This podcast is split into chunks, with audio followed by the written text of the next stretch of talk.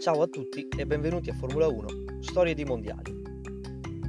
Vorrei raccontarvi questa stagione partendo dal suo epilogo, dal decimo e ultimo Gran Premio che ha avuto luogo in Messico il 25 ottobre.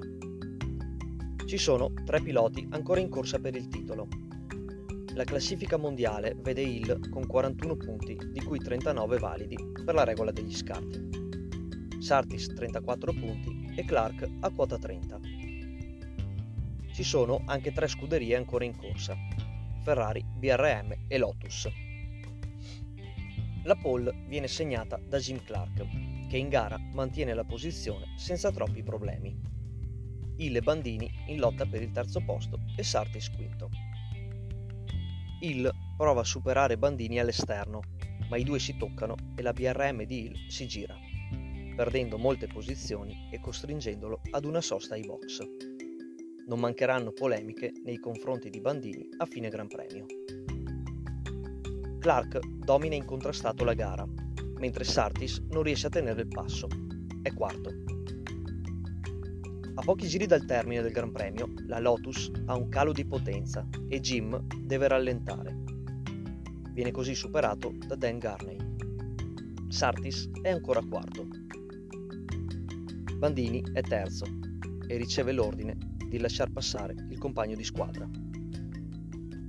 Al traguardo Dan Garney è primo Clark, dovendo rallentare sempre di più, perde diverse posizioni giungendo quinto. Sartis è terzo, guadagnando 6 punti.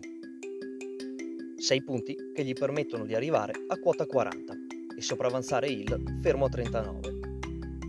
È così che John Sartis fu il primo e tuttora unico campione del mondo sia con le due ruote, vincendo ben 7 titoli ridati, che in Formula 1. Credo che la sintesi di tutta la stagione si possa trovare in questo ultimo decisivo appuntamento stagionale. Ma voglio comunque ricordare altri fatti importanti, come il numero di vittorie. 3 per Clark, 2 per Sartis, Hill e Garney e 1 per Bandini. La Ferrari porta in pista per la prima volta un motore V8 progettato e prodotto in casa, a differenza del V8 del decennio precedente, sviluppato da Lancia prima di abbandonare il Circus. Lotus nella seconda metà del campionato fece esordire il modello 33 in sostituzione del 25. Motore 1500 da 200 cavalli, nuove sospensioni e un telaio più rigido. A dire il vero, la nuova monoposto ha sofferto molto in questa seconda metà di campionato, di fatto mandando in fumo i sogni ridati di Clark. Basti pensare che era prima nel campionato costruttori con 34 punti contro la Ferrari, ferma a 10 prima della messa a punto del nuovo modello, che come vedremo si farà ampiamente perdonare questi problemi di gioventù. Nel Gran Premio di Germania fece il suo esordio Honda, primo costruttore giapponese ad approdare in Formula 1. Lorenzo Bandini, a 8 anni di distanza da Luigi Musso, è il primo italiano a vincere un Gran Premio ufficiale di Formula 1. Un fatto curioso riguarda le trasferte finali oltreoceano, dove Enzo Ferrari, a causa di forti polemiche e contrasti con l'autorità sportiva italiana, decide di presentarsi con un'inedita livrea bianco-blu degli Stati Uniti, anziché il rosso che identifica le auto italiane nel mondo delle corse.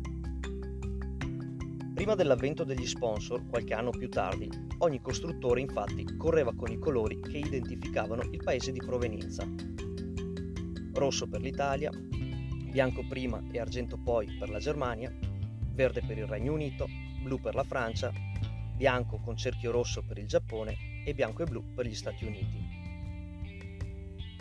Poi, se vi interessa l'elenco completo, lo potete trovare in rete, così scoprirete tra le altre cose il lilla dell'Egitto, il marrone della Giordania o magari, che so, il giallo-nero di Cuba.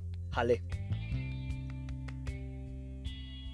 Grazie per avermi ascoltato, alla prossima. Ciao!